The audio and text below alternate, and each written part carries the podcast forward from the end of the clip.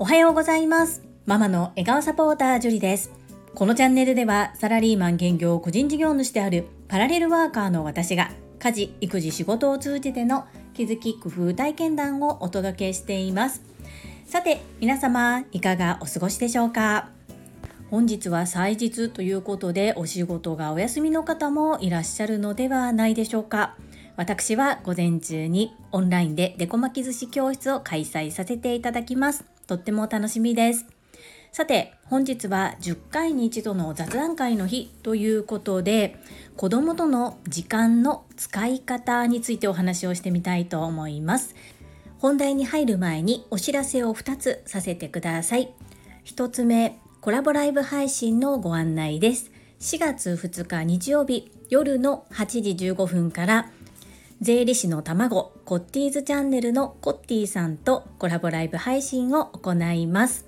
コッティさんのことを知ってもう1年以上になるんですが少し近づいたのはここ数ヶ月の話でまだまだ知らないことがたくさんあるので掘り下げていろいろと聞いてみたいと思います。主催はコッティさんのチャンネルで行いますのでおそらく私のチャンネルを聞いてくださっている方はコッティさんのチャンネルも登録いただいていると思いますが税理士の卵コッティーズチャンネルこちらをフォローしていただいてできればライブ配信リアルでお越しいただけると嬉しいです。どうぞよろしくお願いいたします。詳細は告知欄に記載しておりますので合わせてご覧いただけると嬉しいです。2つ目本日配信のうなみいくよさんが主催されているポッドキャストチャンネル人生の天気はチャンス。本日公開は私の回となっております。私のことをご存知の方は聞いたことがある話ばかりかもしれませんがプロのインタビュアーでありプロのアナウンサーでいらっしゃるうなみいくよさんがファシリテートしてくださっております。約20分から30分程度の配信となっており、こちら今収録している段階では、まだ URL が分かっておりません。分かり次第後追いでこちらの概要欄にもリンクを貼りますので、聞いていただけるととっても嬉しいです。どうぞよろしくお願いいたします。そんなこんなで本日のテーマ、子供との時間の使い方です。最後までお付き合いよろしくお願いいたします。お仕事をしているお母さんそしてお仕事をしているお父さんという立場でいらっしゃる方。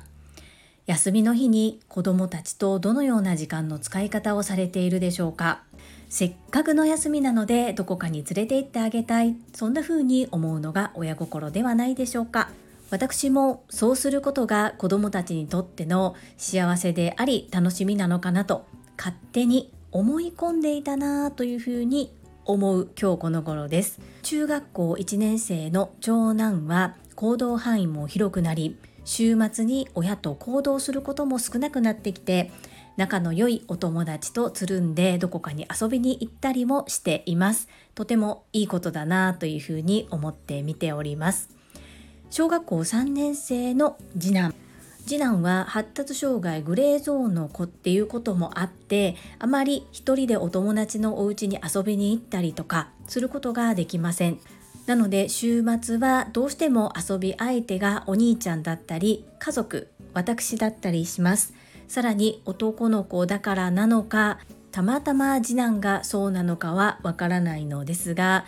ママが大好きです。私が言うとなんか変な感じなんですけれどもとにかくママが大好きなんですね。なのでママと一緒に何かをするということにとても喜びを感じているなと最近感じております。そのことについて2つに分けてお話をしてみたいと思います。1つ目子供と笑い合える時間。2つ目子供とどのように関わるかです。まず1つ目の子供と笑い合える時間こちらなんですけれども次男とはよくたわいもないことで笑い合っています私としても発語が遅くなかなかこう言葉のキャッチボールができない子でしたのでこう会話が成立しているということがとても喜びでもあり嬉しいんですね。なのでいろいろとちょっと冗談交じりに話をしてみたりどこまでどういうふうに受け取ってどんな返しをしてくるのかっていうことを楽しんでおります。最近は冗談もわかるようになっていてたわいもないことで笑い合えることが幸せだなというふうに感じています。2つ目どのように子供と関わっていくのかこちらも特に次男の場合はどこへ連れて行くかではなく大好きなママと何をするのかの方が大切に思っているように感じています。先日も放課後等デイサービスでスライムを作って帰ってきました。なぜか放課後等デイサービスではよくスライム作りが行われます。その都度ハマっては使えなくなって終わりを繰り返しているのですが家に材料があったために放課後等デイサービスでは緑色のスライムを作って帰ってきたんですけれども実際家では絵の具を使って赤色青色金色のスライムを一緒に作りました。この一緒に作る大好きなお母さんと一緒に作るっていうことが次男にとってはとても嬉しいことのようです。その後スライム作りが終わった後には2人でサッカーをして遊びました。サッカーといっても自宅前に少し広がっている消防用地という、まあ、マンションの中で何かこう危険なことが起こった時にそこに集まるようなちょっとした広場のようなところがあるんですがそこで力の加減をしながらボールを蹴り合うってことを3 4 0分ぐらい繰り返していたんですがただボールを蹴ってるだけなんですけれども方向音痴になってしまったりものすごく変な跳ね方をしたりとかただそれだけなんですけれども2人でケタケタと笑って運動もできて腹筋も使って楽しくハッピーな気持ちになってということでたった3 4 0分なんですけれどもそうやって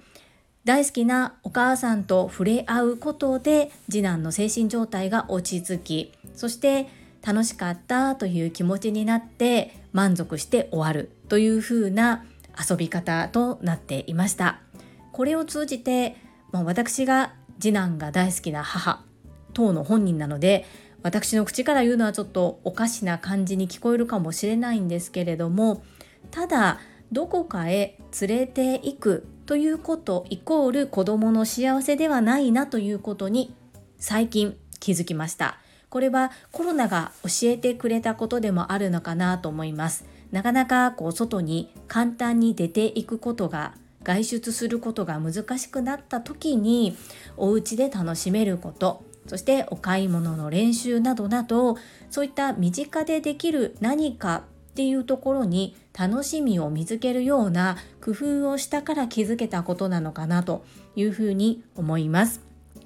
これからもやはり働くお母さんですし子供と接する時間っていうのはとても短いんですけれども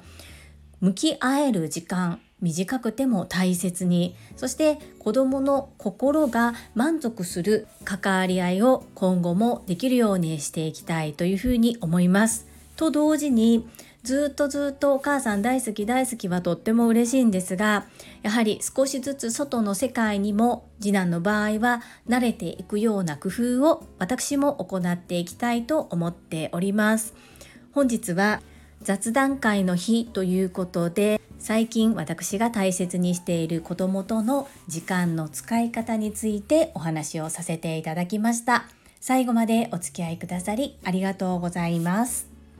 それでは本日もいただいたコメントを読ませていただきます。第568回振り返り1週間の目標振り返りコメント返信にお寄せいただいたメッセージです。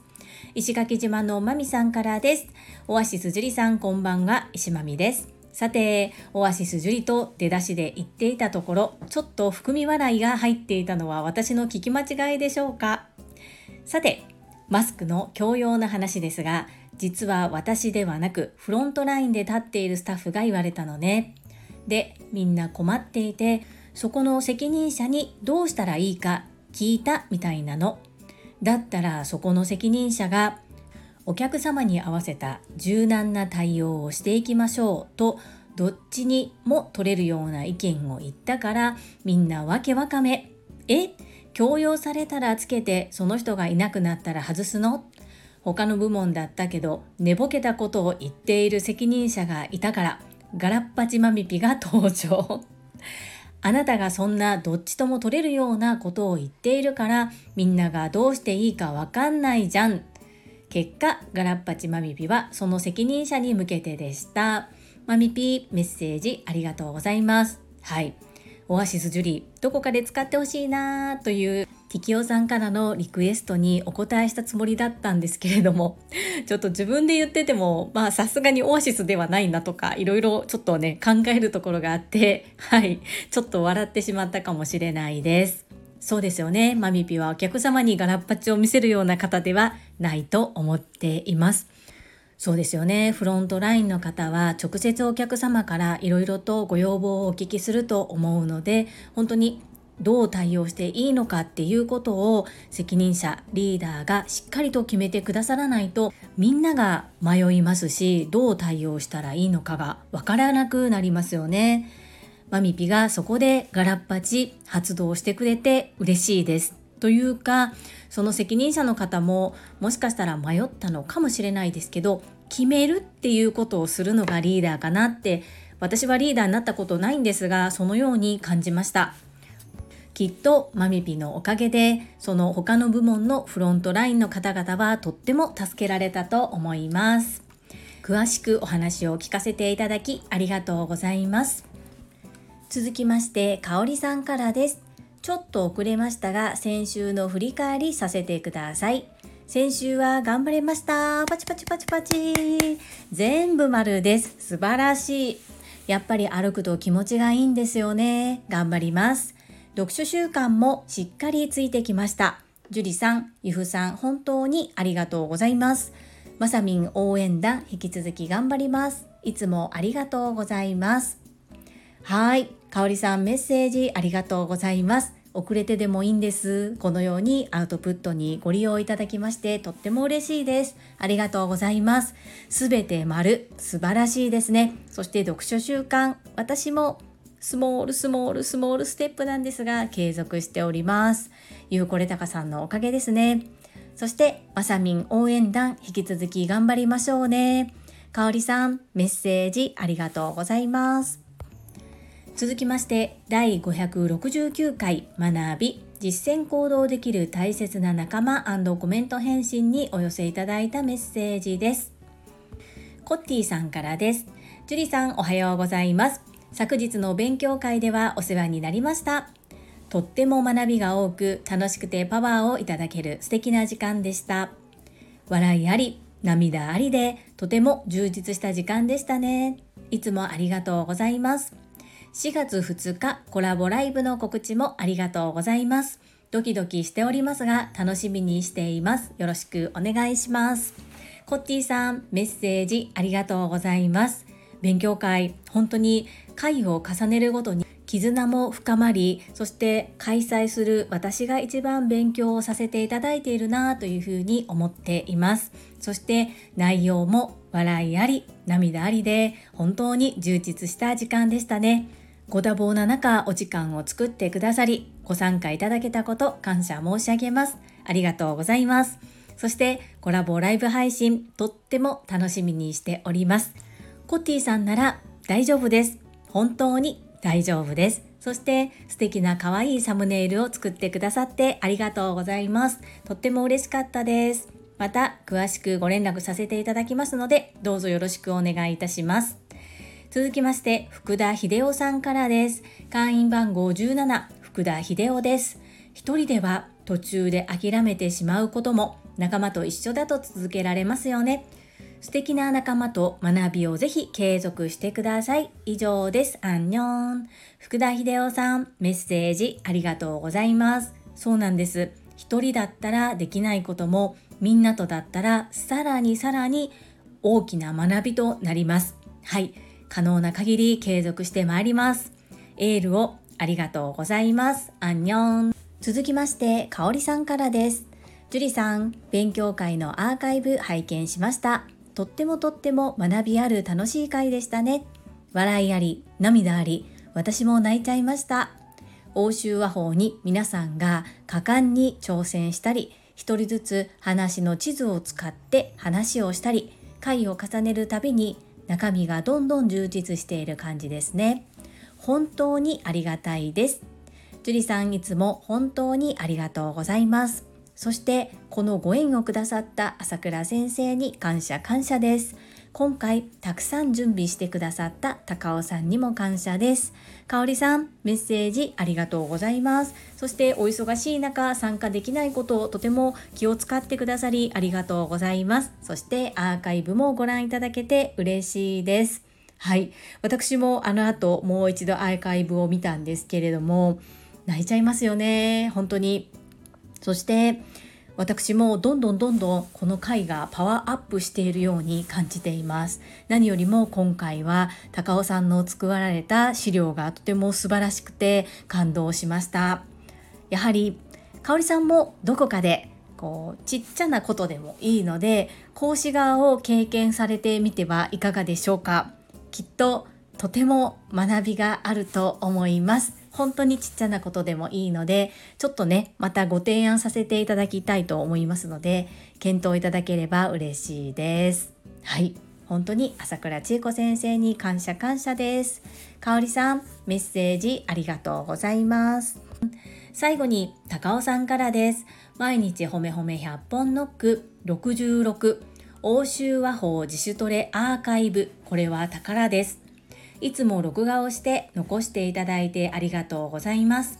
こちらのアーカイブは参加できない人向けという目的だったかなと思います。でも、昨日の私にとっては自分の話し方や進め方を振り返ることができる宝物です。もっと滑舌よく話せるようになりたいなと感じた適用でした。高尾さん、メッセージありがとうございます。そうなんですよ。適応さんも気づいちゃいましたか？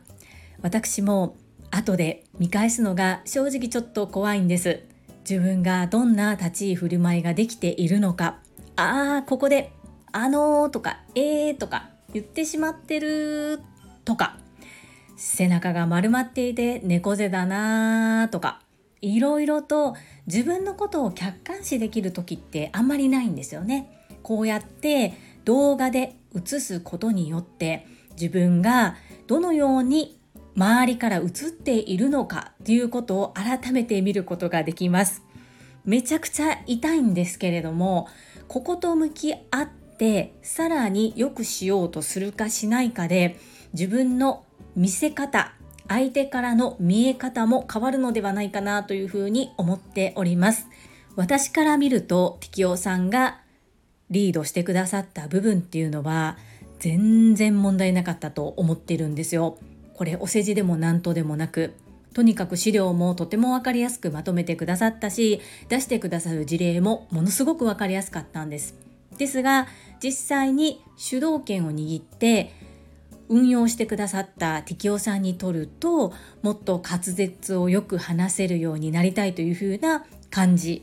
そういったフィードバックがあるということですよね。なので本当にお世辞とか控えめでとかではなく適応さんがしてくださった説明とっても分かりやすかったんですね。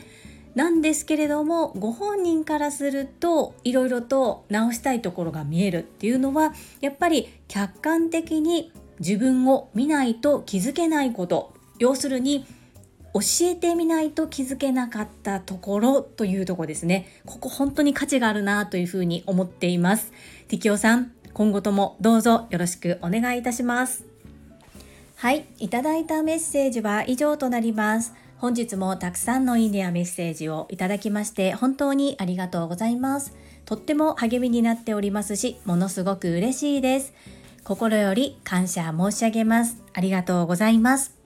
最後に2つお知らせをさせてください。タレントのエンタメ忍者みやゆうさんの公式 YouTube チャンネルにて私の主催するお料理教室ジェリービーンズキッチンのオンラインレッスンの模様が公開されております。動画は約10分程度で事業紹介、自己紹介もご覧いただける内容となっております。概要欄にリンクを貼らせていただきますので、ぜひご覧くださいませ。2つ目、100人チャレンジャー in 宝塚という YouTube チャンネルにて42人目でご紹介をいただきました。こちらは私がなぜパラレルワーカーという働き方をしているのかということがわかる7分程度の動画となっております。こちらも概要欄にリンクを貼らせていただきます。合わせてご覧いただけると嬉しいです。どうぞよろしくお願いいたします。それではまた明日お会いしましょう。素敵な一日をお過ごしください。ママの笑顔サポーター、ジュリでした。